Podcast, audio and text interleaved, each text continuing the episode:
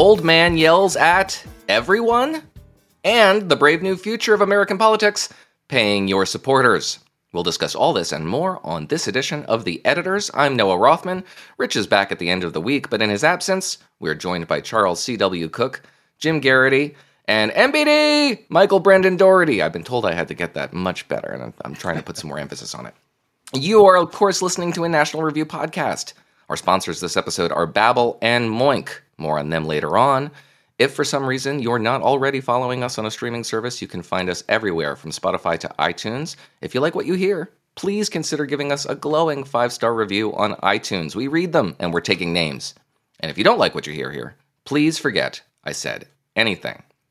So this week, Monday, in fact, we were treated to some adversarial reporting, it appeared, via Axios on Joe Biden in a feature cleverly titled Old Yeller.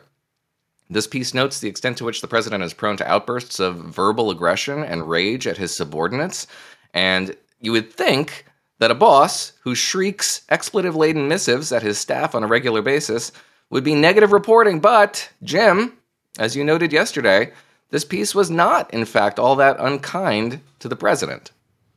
No, I was about to quibble a little bit with your description of it as adversarial reporting.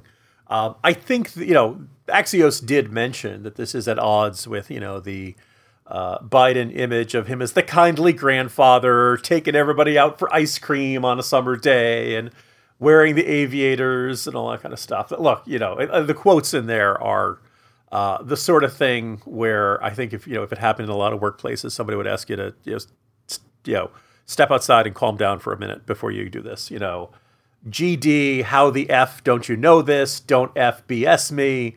Get the F out of here. I think listeners know which words go in the space there.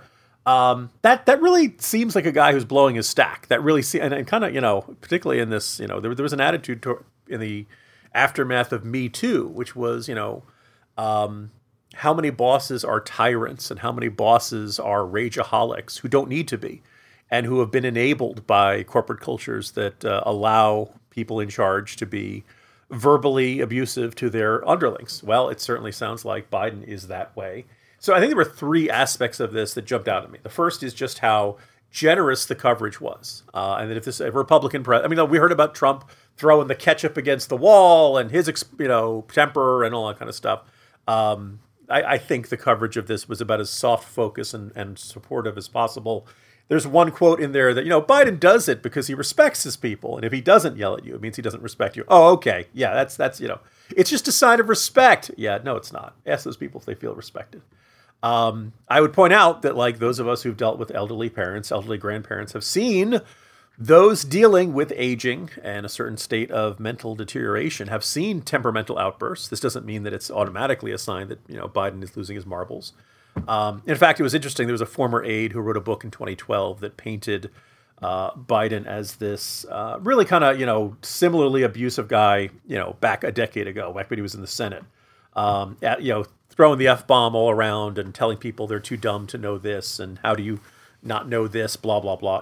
So maybe this is just the same old Biden and we're just hearing about it here in July 2023. But the other kind of last aspect of this that I think does has some significance is that, Biden is swearing everybody in on January 20th, 2021, beginning his presidency. And he says to them, quote, "I'm not joking when I say this, that if you are ever working with me and I hear you treat another colleague with disrespect, talk down to someone, I promise you I will fire you on the spot. No ifs, ands, or buts. Everybody is entitled to be treated with dignity and decency. That has been missing in a big way for the last 4 years. Well, is saying to somebody, GD, how the F don't you know this? And don't effing BS me and get the F out of here. Is that treating your colleagues with respect? Does that qualify as restoring decency and dignity to the White House? My suspicion is that Joe Biden talks, as on so many other issues, Joe Biden talks a good game. But in practice, he's the same old jerk he always was. So Jim, you don't think that they're trying here, but this is a way to launder a negative narrative into the news cycle under the guise of, puffery. It does contribute to the cumulative impression that Biden's self-set narratives are collapsing in kind of a roundabout way, and it coincides with the granddaughter news cycle, which is really spiking, not because of us, not because the right is pounding on the table, But the left is getting increasingly discomfited by Joe Biden's relationship with this, with his estranged, I don't even know how to describe it, granddaughter, his illegitimate granddaughter. His granddaughter. That's biologically. By just about every categories that they're setting, which I'm just trying to work within their narratives, whatever they happen to be. No, it's Biden's granddaughter. No, I think you are correct. I don't buy that there's some sort of movement afoot to replace Biden. I mean, there are no doubt a lot of Democrats who'd like to see that happen, but nobody wants to take a shot at Biden. The last guy who openly doubted Biden's memory and mental state and all that stuff was Julian Castro during the 2020 Democratic presidential primary. Shortly after that, he was cast into the phantom zone and never seen again. So Biden, if you come at Biden and say he's gotten too old to do the job and he can't be president, there's no way he's going to be able to fulfill a second term, and you miss at the king, if you do not succeed, it's the end of your political career.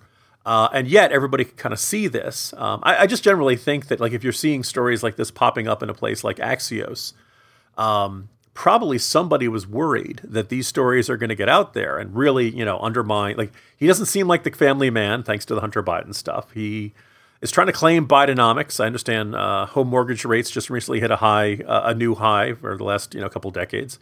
And they're bragging that inflation is half of what it once was. Yes, it's half of the worst it was in the past 40 years. And his position for re-election is not great. If they don't, hit the jackpot and have Trump as the nominee, they could be in real trouble here. And so I think, maybe putting a story out like this is an attempt at putting some insurance or cushioning or being able to say that it's old news. But I think it's just one more way of demonstrating that in 2020, the country was sold an image of Joe Biden that bears no relation to reality. So, Michael, I know I'm supposed to think that what if a Republican did it is primordial punditry, the preserve of troglodytes. But in this case, a Republican actually did it not that long ago. And when he did it, it was deemed verbal abuse. Poor Christian Nielsen was in the receiving end of that. But Donald Trump's temper and his conduct with his subordinates was the subject of national speculation and nationally televised hearings over the course of the January 6th investigation on multiple days. Why is this distinct? Is it distinct? I don't know that it's distinct. I mean, what interests me about this is that it took so long for these stories to come out. Like, the Biden White House seemed unusually disciplined and unusually protective, whereas I'm used to sort of Clinton, Bush, Obama years where the White House just leaks like a sieve about the peccadillos and fights and temper tantrums of any president, if there are any to be seen. I mean, George W. Bush and Barack Obama were generally cool under the collar. But you see, always hear about Al Gore slapping Bill Clinton around, telling him to get himself together. We heard nothing about Biden like this until now. And now all of a sudden the floodgates seem to be open for liberals to criticize Joe Biden. I don't know if it's temporary. I don't know if it's a few raindrops before the deluge. But here we are. I agree with Jim. I mean, I'm much more open to speculating very openly that temper tantrums are a sign of senility. I've just seen that in my in life, in some of the elderly people that have been in my life, that literally the personality begins to flip as the faculties go. The gentle people become harsh and nasty people become softened and chastened as the faculties go. I very much worry about this White House. I just don't know how they're going to be able to keep him campaigning for, almost 2 years without COVID as an excuse to keep him inside and indoors. I mean, are they going to do like a kind of virtual campaign, like a fireside chat style?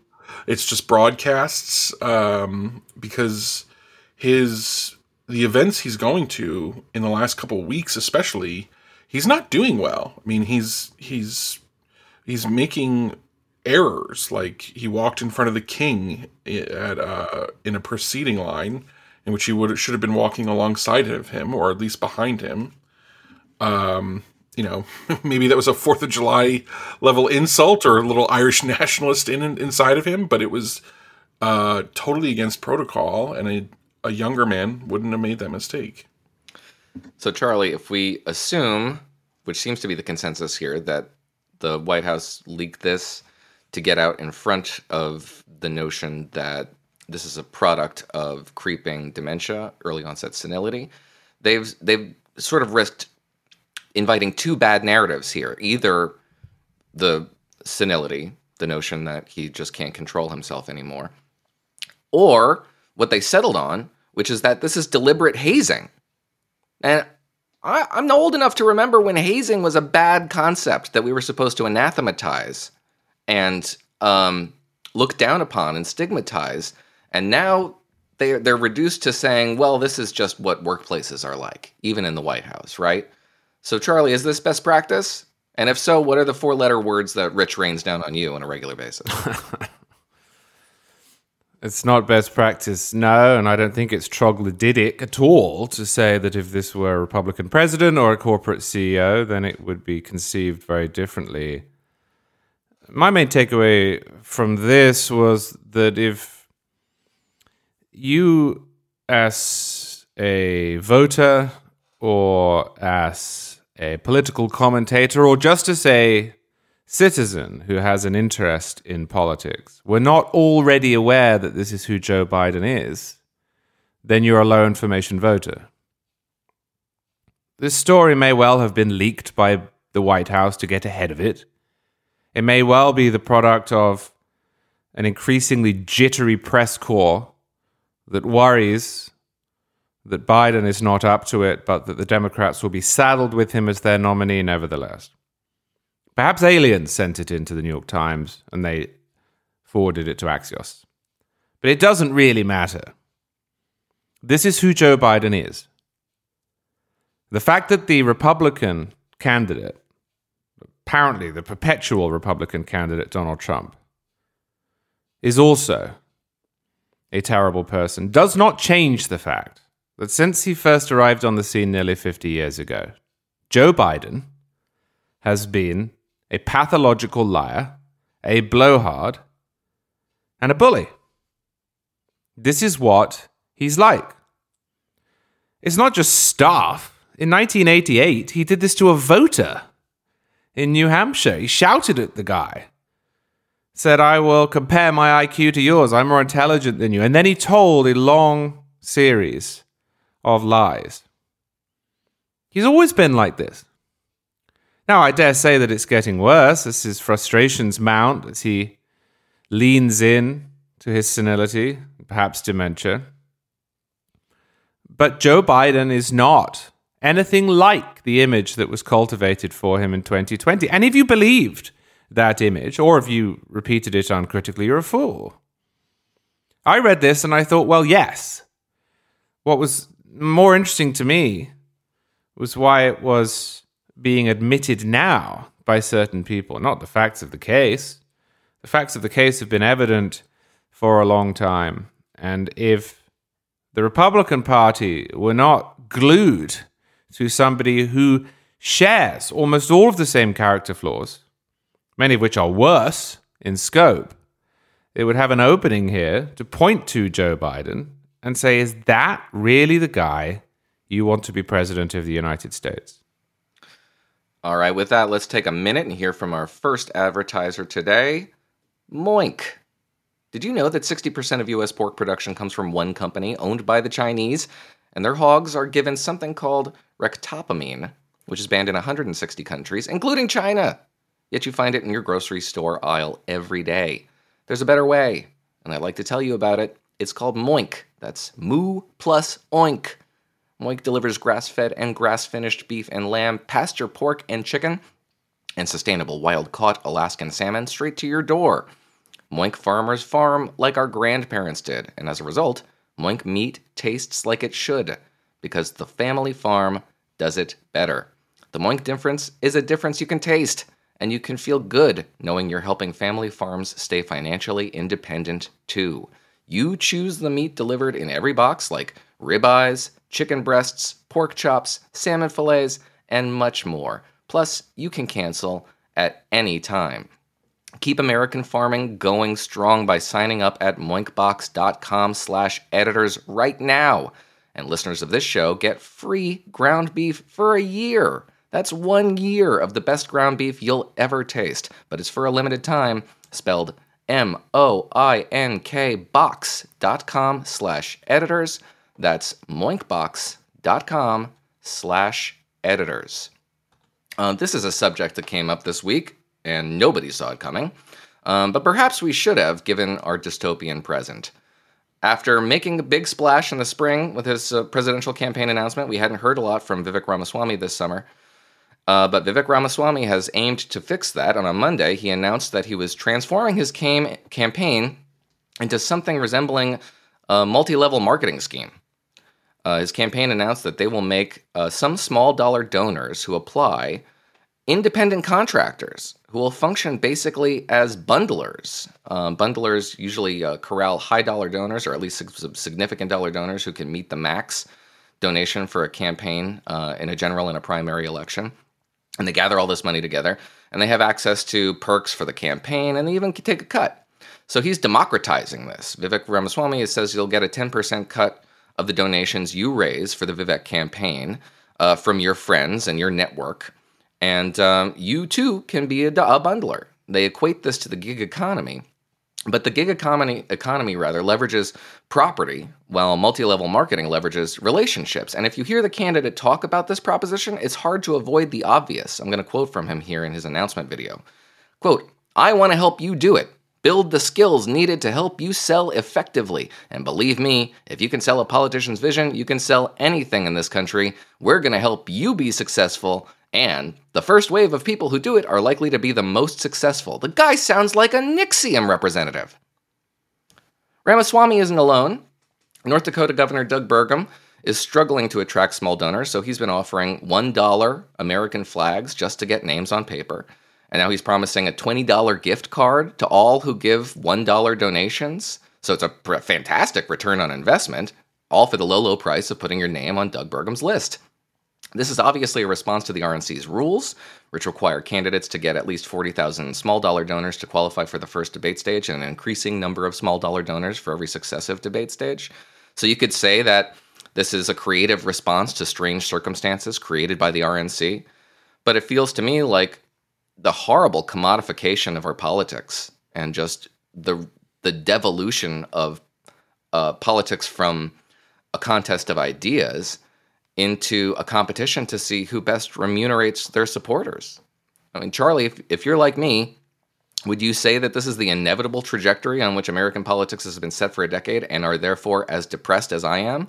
Or am I overreading this? Well, as you know, I'm a big fan of Vivek, so this is really disappointing to hear, and out of character with how he's conducted himself in the rest of the campaign. But these aren't serious people. This is a problem that has been caused by the transmutation of our primary system from a means by which we choose the best, or at least the most popular candidate to run for president, into a means by which people who know they are not going to be chosen try to increase their visibility and desirability and wealth in other areas, or, in the case of Doug Burgum, engage in a vanity project. Why are they doing this? They're doing this because they have sat down with their advisors and asked, why am I not gaining the traction that I want? How do I break through? Well, we need small dollar donors. That's the sign. That's the symptom. And then, stupidly, they've said, how do we get them? And no answer is apparently too absurd.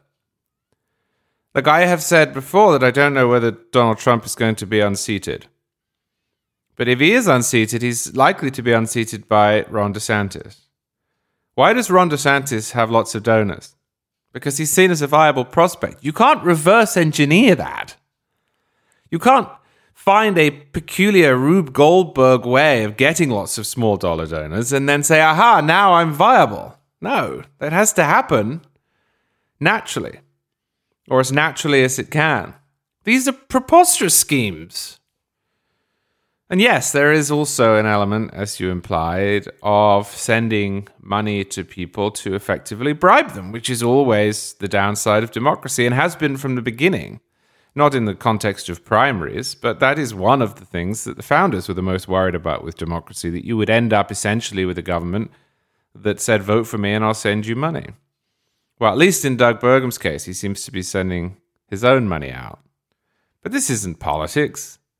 This doesn't help advance conservatism. This doesn't help restore the Republican Party to power. This doesn't help get rid of Trump. This doesn't advance anything that we spend our days talking about.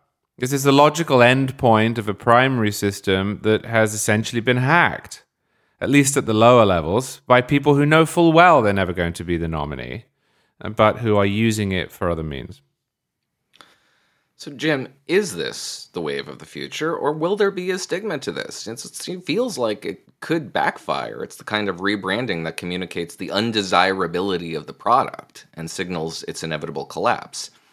Or will people respond to financial incentives, as they often do? I mean, it's not like Vivek needs the small dollars at this point. His campaign says he's qualified for the first debate stage, so he might need them later on. They seem to be making a calculation that says, look, people like money, and they'll participate in something where they can make easy money. There's some small part of me that actually doesn't mind this, and that says, look, people have something of value, which is either their primary vote, and they aren't willing to give it to a Vivek Ramaswamy type character, or Doug Burgum, or any of these other, less than one, let's say 5% or less, long shot or no hoper candidates. But being a donor is one of the ways they can get on a debate stage. And these folks are all convinced that once the country sees Doug Burgum on that debate stage, this whole race is going to change completely. All of a sudden, you're going to see vast swaths of Trump and DeSantis supporters say, wait a second, I didn't know the governor of North Dakota's in this race. All right, let's change. Oh, now that I've seen him, it's great. I also admire the directness of the Doug Burgum approach, which is basically to get out his checkbook, go to the RNC. All right, who do I have to pay to get on the debate stage? How do I have to do this? What you just tell me how to do it, and I will figure out a way to take my massive fortune and turn it into a spot on the debate stage. The RNC, even if they're going about this in a heavy-handed or clumsy way, wants to avoid a circumstance like in 2016 where we had about 10 people on stage in the primetime debate, and then we had the, not ready for primetime players in the 6 p.m. slot that nobody really watched, and there was no way to break out of that.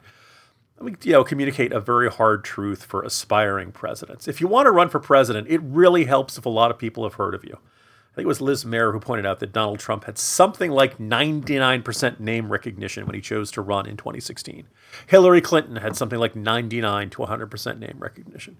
Now, maybe you don't have to have it up there, but you got to get it at minimum above 50, right? You by the time you choose to run for president of the United States, you should have done things. You should have done things that are significant enough that people ideally outside of your home state have said, hey, look what this governor's doing, or oh, look what this senator's doing. Oh, that's kind of interesting. Oh, well, they've done something they've made the country a better place. It's not enough to just show up there on Fox News and say, oh, I believe in a secure border, and give us the same old blather that every other candidate is going to offer. So I would love to see a industrial farm combine thresher run through this field and eliminate everybody who's in the low single digits. And this includes some candidates I really like. Tim Scott and Nikki Haley are not setting the world on fire. I'd be happier if they were, but they aren't. And it's, we'll see. Yes, it's early, but they've been in the race for several months now, and there's very little sign that they're catching fire. There's very little sign that anybody's catching fire. That big chunk of that Donald Trump support does not appear interested in looking at any other options. That could change. Maybe we'll see something in the August debate, depending on how many people are on stage, and Trump may not participate in that August debate. But right now, a lot of these guys look and sound like they're wasting everybody's time. And I've been, fuming about the, the second time of Huckabee, the second time of Santorum, George Pataki, and of course the whirling dervish of raw political charisma that is Jim Gilmore for a long time now. People are tired of me telling these anecdotes. But it's just a sign that the presidency is not a glorified, running a presidential campaign is not a glorified book tour. It's not an audition for a spot on Fox News. It's not, it's not a way to become famous. It's not supposed to be that. Or we could have a separate one. We could have a celebrity in chief type contest. Let's leave the presidential nominating process for people who actually want to be president and who actually have a decent shot at becoming that. So, Michael, Charlie already said that this feels like a proto-democratic phenomenon, like an early 19th century ward heeler strategy to get out the vote on a very small scale. Or maybe if you're a fan of Marxian notions of historical inevitability, it's late-stage capitalism. But whatever it is, this is not the conduct of a mature democracy with a civically minded group of voters who are invested in the future of the republic. Am I making too much out of this? I don't know. I have two minds about it, to be honest.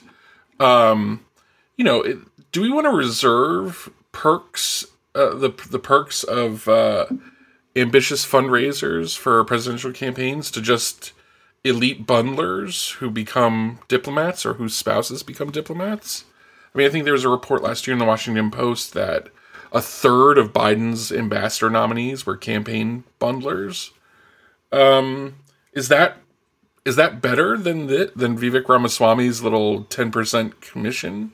I'm not sure, right? I mean, I find it a little bit more disgusting that, we basically we've turned the idea of being an ambassador into a vanity project in the vast majority of cases, and we just let the State Department run on its own exhausted fumes, so that we can give campaign donors something to do and a line on their resume that, oh, I was an ambassador to Togo or Malta or something.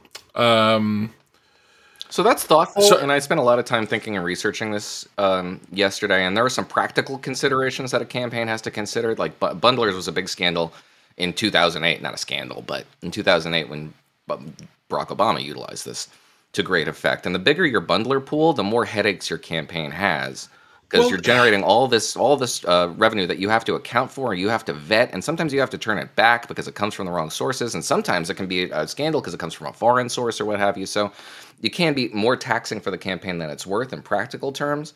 As a class leveler, I mean, I understand that notion, and I'm sympathetic to it, but what this amounts to is just paying people to support you. It's not real high-minded principle here.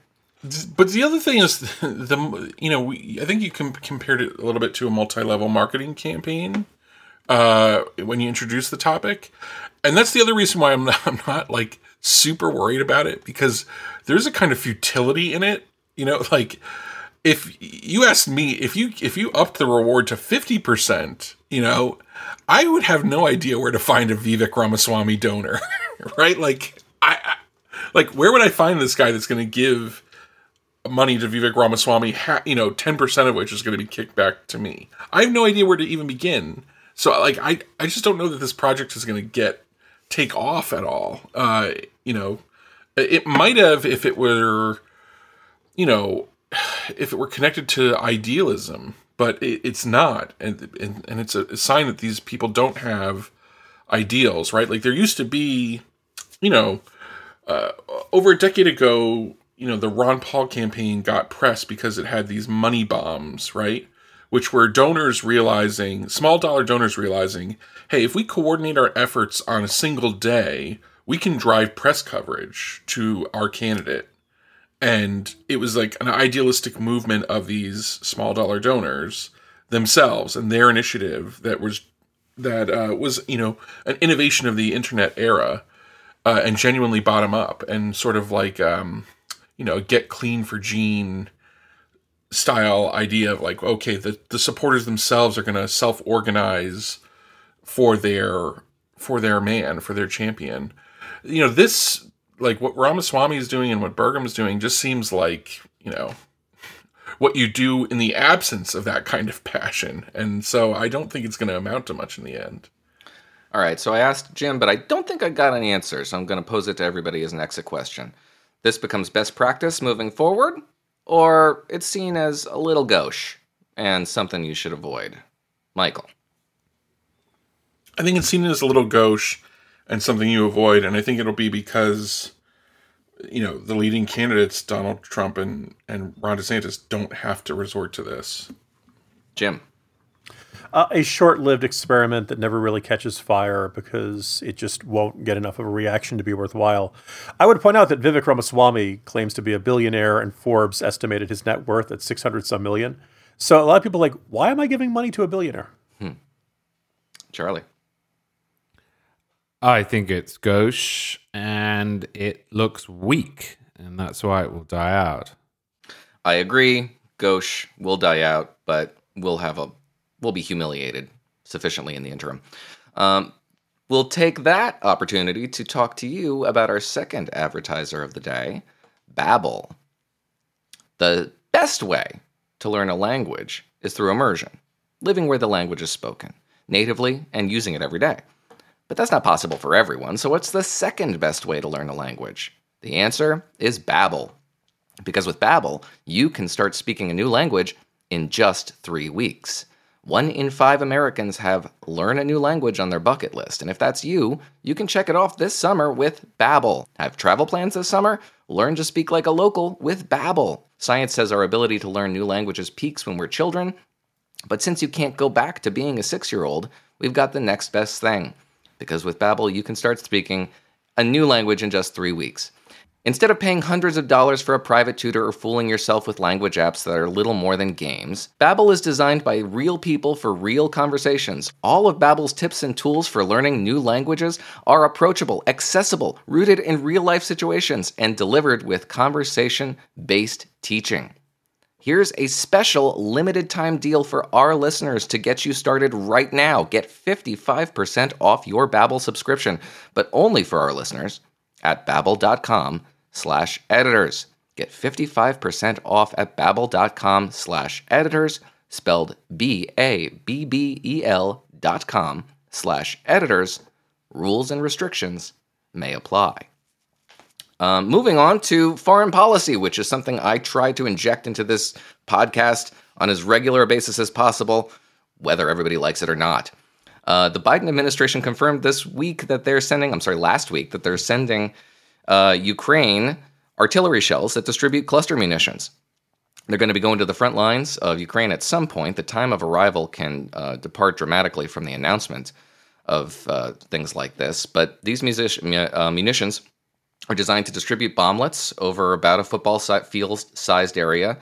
They're hated by the activist class, by many human rights activists, because those munitions also dispersed unexploded ordnance that can live in the fields for years and present a threat to civilians well into the future, long after a conflict is over. The Pentagon says that the failure rate of these munitions is roughly 2 to 3%, but the New York Times says it's more like 14%.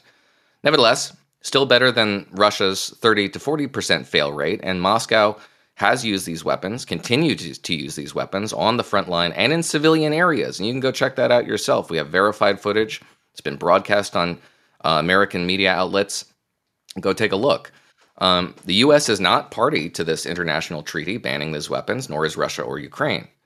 But the Biden White House probably wouldn't have welcomed the moral opprobrium they're going to get from quarters of international opinion to which Democrats are really sensitive, unless they were very concerned about the trajectory of the counteroffensive.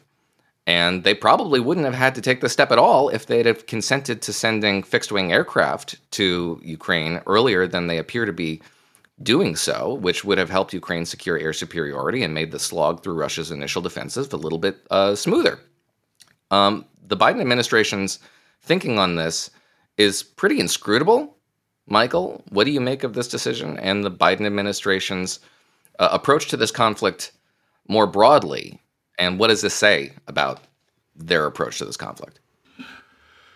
There's a lot of questions there. I don't like the idea. I don't like the idea of these weapons. I mean, call me a peace Nick, but there's a tradition of moral opprobrium on weapons that are indiscriminate that goes all the way back to the Lateran Council and Pope Innocent II trying to get crossbows limited, at least in wars between Christians. And I do think there are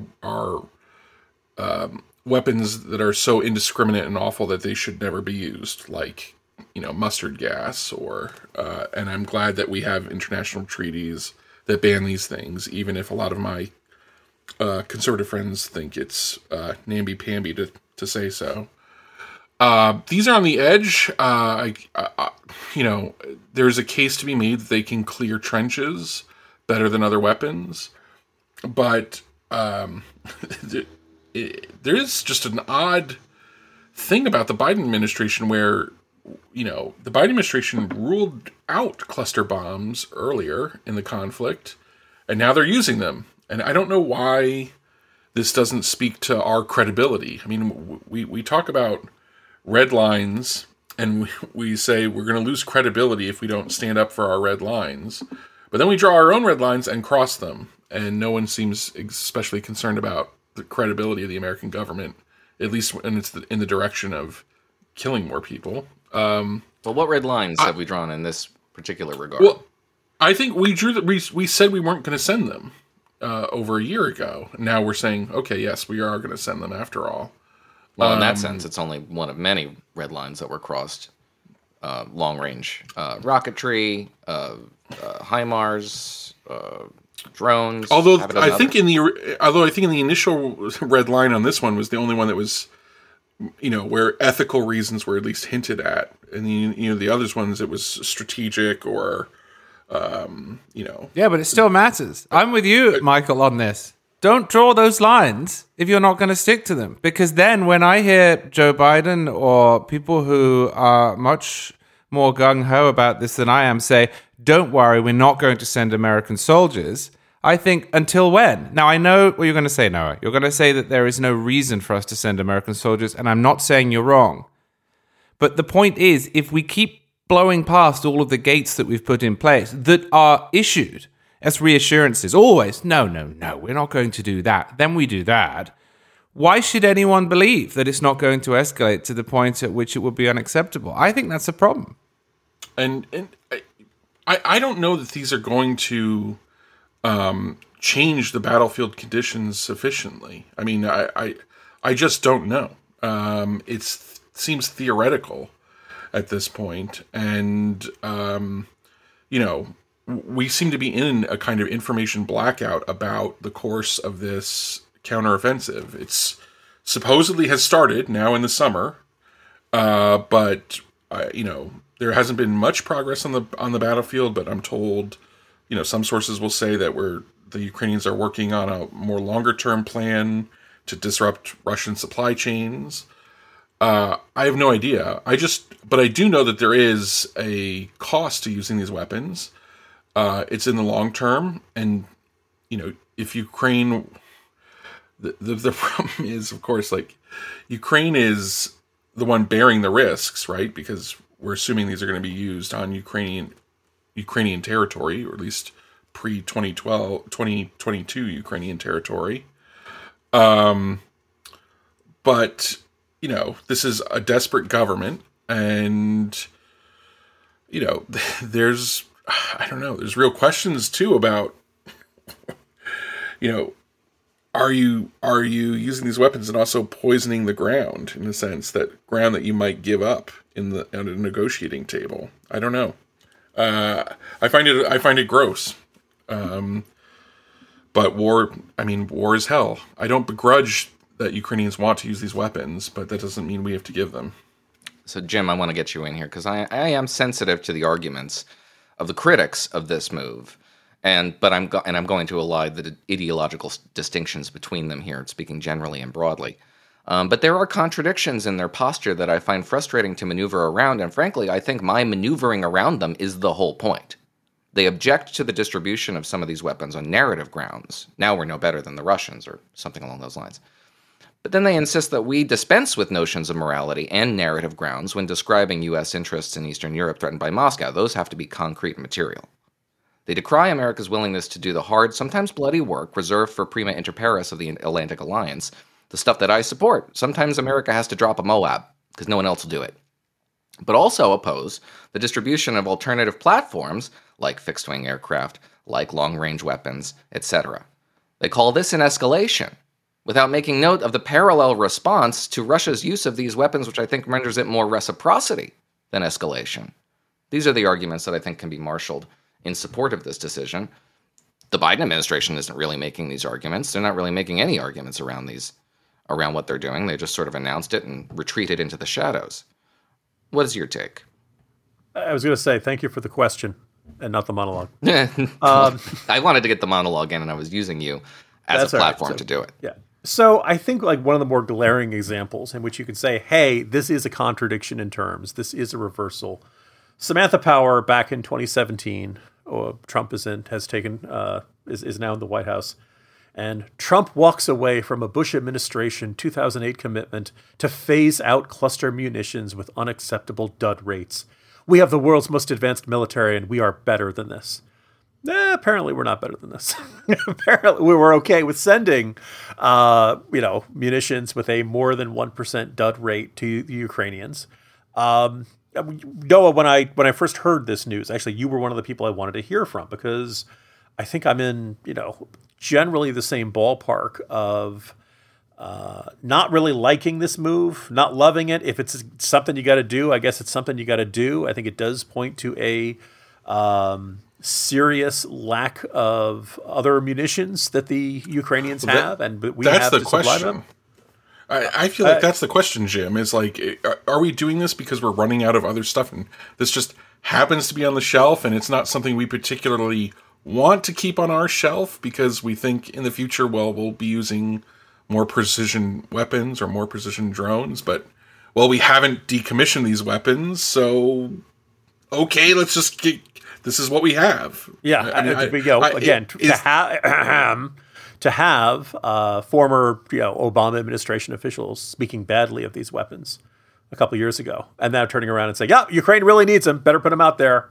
One, that is a contradiction, and two, I think my attitude is: look, if you said to me, sending Ukraine these weapons means they're going to win the war," okay, no problem. Then the cost in moral reputation or public discourse remember, a bunch of our allies have banned these weapons. They've decided that they are morally akin to chemical weapons or things like that that are just simply not to be used in the modern battlefield, even if they provide some sort of tactical or strategic advantage.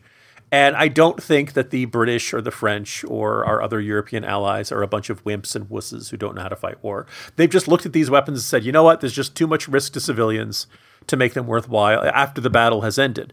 The Ukrainians have looked at this and said, no, we definitely need these sorts of things. We will accept that risk. We're getting them. We fired the ones we have, and we're out of them now. We're dealing with Russian stuff. The Russians have a 30 to 40% failure rate on their weapons. So we're going to be dealing with exploded ordnance after this war is done, one way or the other, right? So we think the advantage is worth it. All right. My fear is that we end up in a situation in which it doesn't win the war for Ukraine. And in that case, we've sacrificed a certain amount of our moral authority. And for what? To make a bloody war even bloodier. We put ourselves in a situation where I know people complain about slippery slopes and not every small step leads to some much worse outcome down the road, but this feels like losing our footing on the side of a hill. And it's starting to rain. That this is a case of us making a moral compromise that we did not have in mind when this conflict began. And yes, this is the context of a generally incoherent Biden administration policy in which they hem and haw and end up sending Ukraine weapons that, 6 months after they request them. Well, in the meantime, lots of Ukrainians have died. I am completely there for whacking around Biden's decision-making on this like a piñata, overall in terms of supplying weapons to the Ukrainians. On this one, I wonder if, 6 months from now or a year from now, we're going to look at this and say, we sent a pretty controversial weapon to the Ukrainians, and it did not make the difference we were hoping it would. Well, in practical terms, Jim, the opposition to this is not all that distinct from an opposition to landmines. Unexploded ordnance lasts forever, really hard to kill, blows up civilians years later. But we're not signatory to any bans on landmines because they're absolutely necessary to fortify defensive positions, like, for example, the DMZ in Korea. As I understand, that's pretty much the spot where they're needed. And one of the complaints is that you get rains, you get floods, and eventually the landmines end up in places you didn't want to put them. If there was a way to work around that on the DMZ issue, maybe the U.S. it'd be easier for the U.S. to sign on a ban on landmines. So I don't think the people who want a ban on landmines are pro-North Korean or don't care about the fate of South Korea or something like that. They see a weapon purely that kills practical, one, right?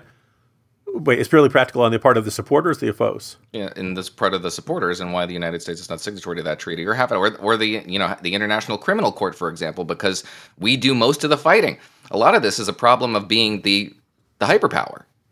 upon which all these allies rely and say, well, we get the luxury of having a moral stance here because we're the backstop here. We're supported on the back end by the United States, which doesn't subscribe to any of these high minds. Right. The difference is that the landmines right now are lined up in the DMZ or on our side of the DMZ between North and South Korea. The cluster munitions were sitting on shelves, weren't being used by anywhere. And they, as long as they're there, there's no risk of some civilian walking along or some farmer plowing his field and blowing himself up. People still blow up. People run into unexploded ordnance in Europe. You know, here we are, you know, two generations later. I don't think these risks are unreasonable. And if the Ukrainians say, okay, we're willing to live with this. Okay, the Ukrainians are in a pretty, you know, that seems like an indication of the Ukrainians being in a pretty desperate situation. And again, if it works, great. My fear is that we're going to be in a situation 6 months from now where we've made that moral compromise and the circumstances of the battlefield aren't that different. Can I ask Noah a question? Sure. So one thing is just as premise, I think one thing we probably would all agree on in one way is we want to see the U.S. invest more in precision weapons production generally and not be constrained by what already feels like serious munitions constraints that the war is creating for us, even though it's not a war we're fighting. But I'm curious, Noah, just speculating, what do you think the Biden administration just never thought we'd be in this position? That they thought perhaps by this point, after this length of war, the Ukrainians would be, you know, perhaps in a position where they're fighting, you know, guerrilla tactics rather than fielding regular armed forces.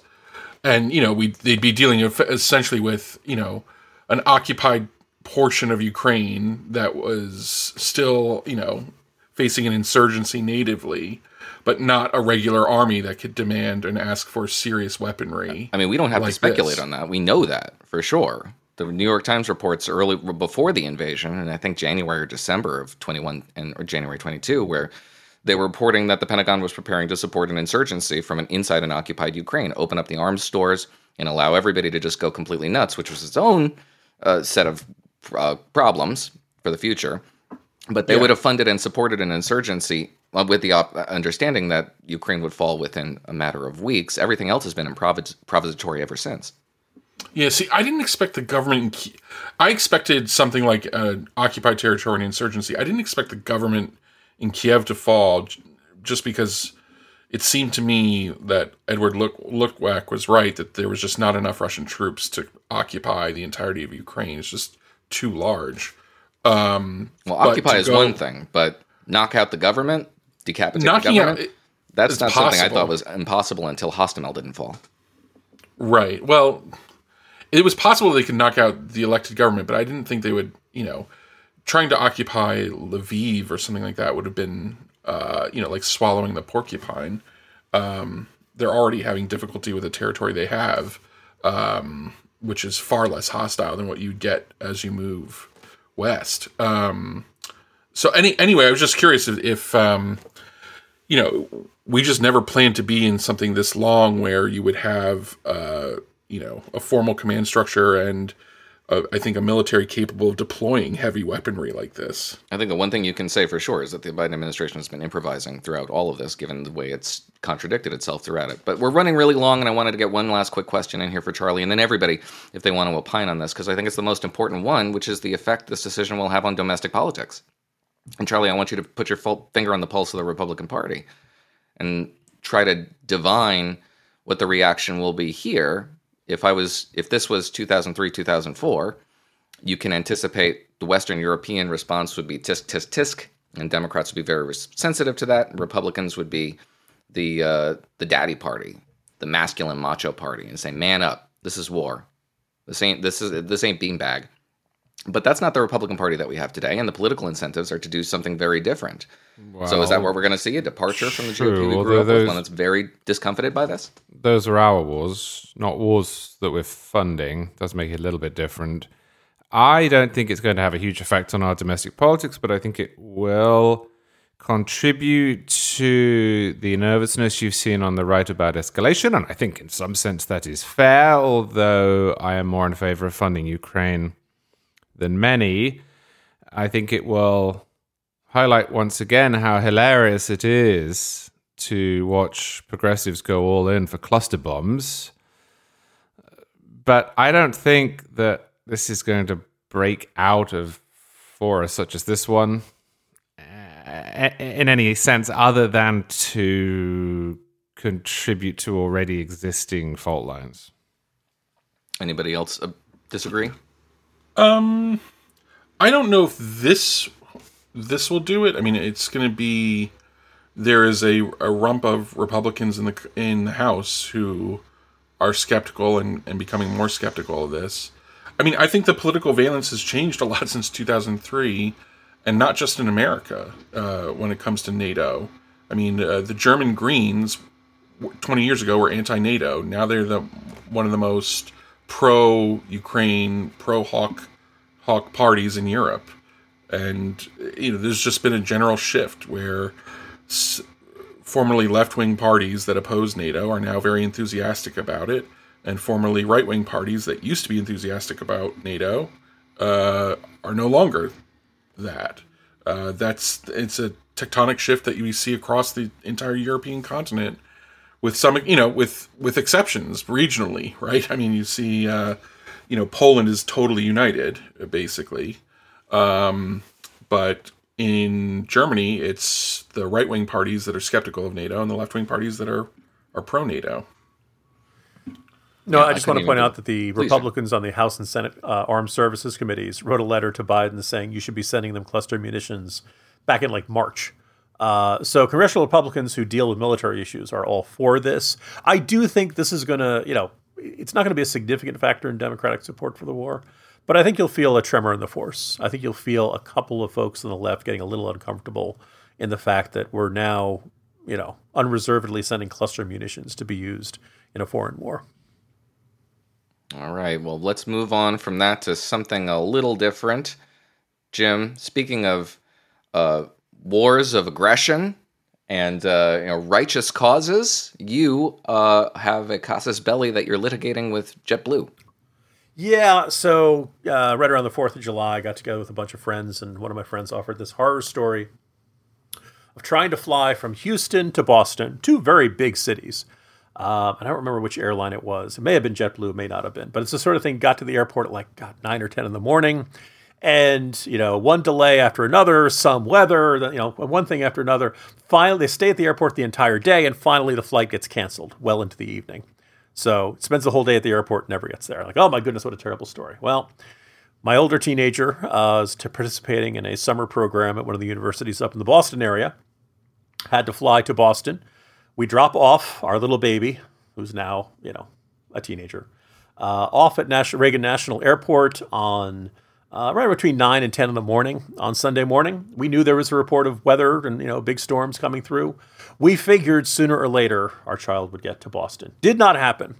JetBlue said, up, we can't take off because of the weather. Up, we're going to have another delay. Apparently got out to the runway twice, then had to return back to the gate. Then there's a question if they had to fuel up more because they were going to try to fly around the storm and it was going to go longer. Then after that, this, oh, no, our crew has now done the 8 hours. We got to remove this crew. We got to wait for another crew to fly in. The flight eventually closer on 9 or 10. They said, the flight's canceled. So another entire day spent at the airport. Look, airlines, I know you can't control the weather. I remember a woman at an airport in Palm Springs upon being told that the flight that was supposed to take us to San Francisco hadn't arrived because of fog in San Francisco, and for obvious reasons. They don't want planes to take off or land in fog. She said, yes, but I'm an Emerald Star Rewards Program member. I remember thinking, yes, but that doesn't control the weather. You could wave your Emerald Star Awards card as much at the storms all you want. They're not going to go away. But when they can't, you know, like just give us some sense of whether it's likely to be canceled. If it's canceled, we could arrange other things. My child went off to Boston on the train at 6 a.m. yesterday. Got there, everything's fine, it all worked out. But the entire day at the airport is a terrible way to spend your time. And I just like the airline, just level with us, just let us know. And if you're not going to be able to take off today, tell us so we can start making other plans. That's an innovation. That would be lovely if everybody adopted.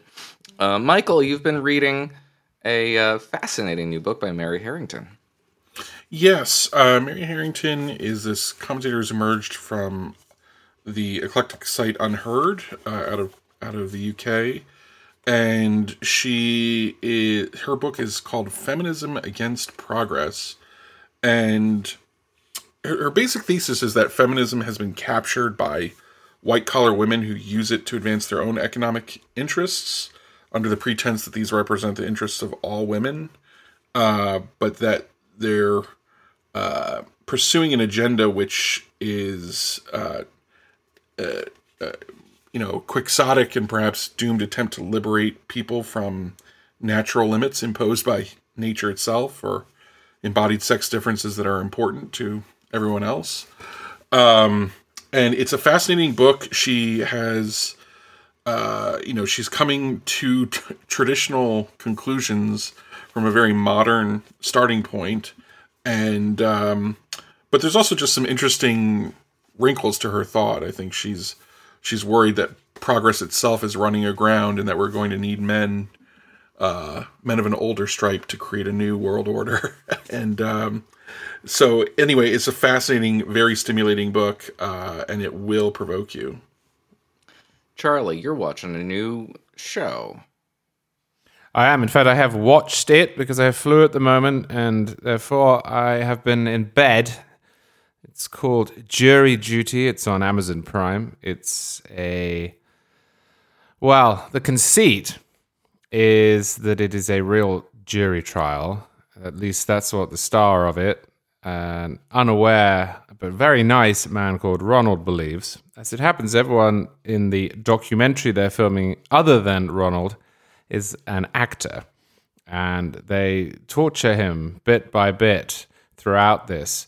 And he never cracks. He is a really great example of an American. It's side-splittingly funny, but it also should restore your faith in humanity. If Americans drawn at random are like Ronald, then we have a bright future ahead of us. That sounds good, and I'm going to add that one to my list. I'm going to give listeners an update on the little shack roof that I was doing a couple of weeks ago. Said I was committing myself to this. I'm not. I'm backing out of this thing. I have neither the time nor the wherewithal, and most especially the soft money-counting hands that just can't do this kind of labor, and I'm going to pay a guy to do it. So there's your update. So much for that project. But meanwhile, it's time for Editor's Picks. Jim, what do you got? A lot of strong options this week. But I'm going to go with Jeff Blahar's Joe Biden Can Look Past Hunter's Sordid Life. He Doesn't Have to Enable It. We mentioned over the past weekend, Maureen Dowd wrote about the president's granddaughter and, Hunter Biden's effective abandonment and the Biden insistence that he has 6 grandchildren, not 7.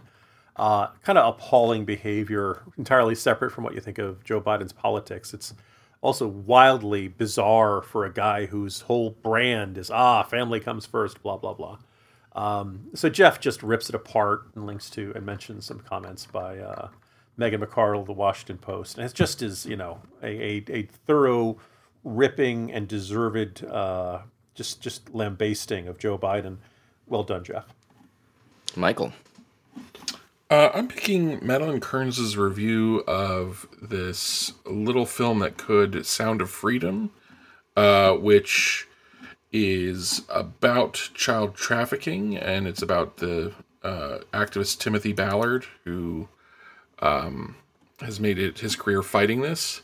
It's a film that in the last week embarrassed Disney by outperforming the new Indiana Jones film, at least on a couple of days, even though it's in far fewer theaters and has almost no promotional budget.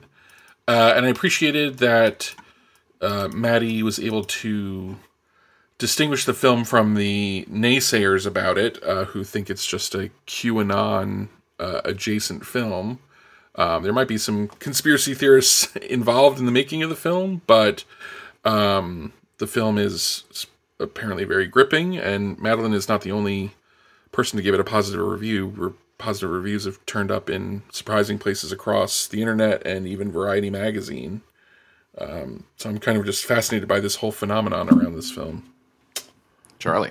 I like Jim's piece. I think it went up this morning on Disney. Ugh, you took mine. Son of a gun. Guys, this is an area. Good. It's that good. It really is that good. And this is an area that I follow very closely, not just because I'm a Floridian, but because I'm an amusement park guy. And I have to say, Jim, The way you laid out how expensive Disney has got with inflation-adjusted ticket prices was jarring. I think your thesis is spot on, but I had not realized quite to what extent Disney has turned itself into a luxury product for upper-middle-class people, and I hadn't made the connection you do, which is once you do that, you're more likely to be captured by them.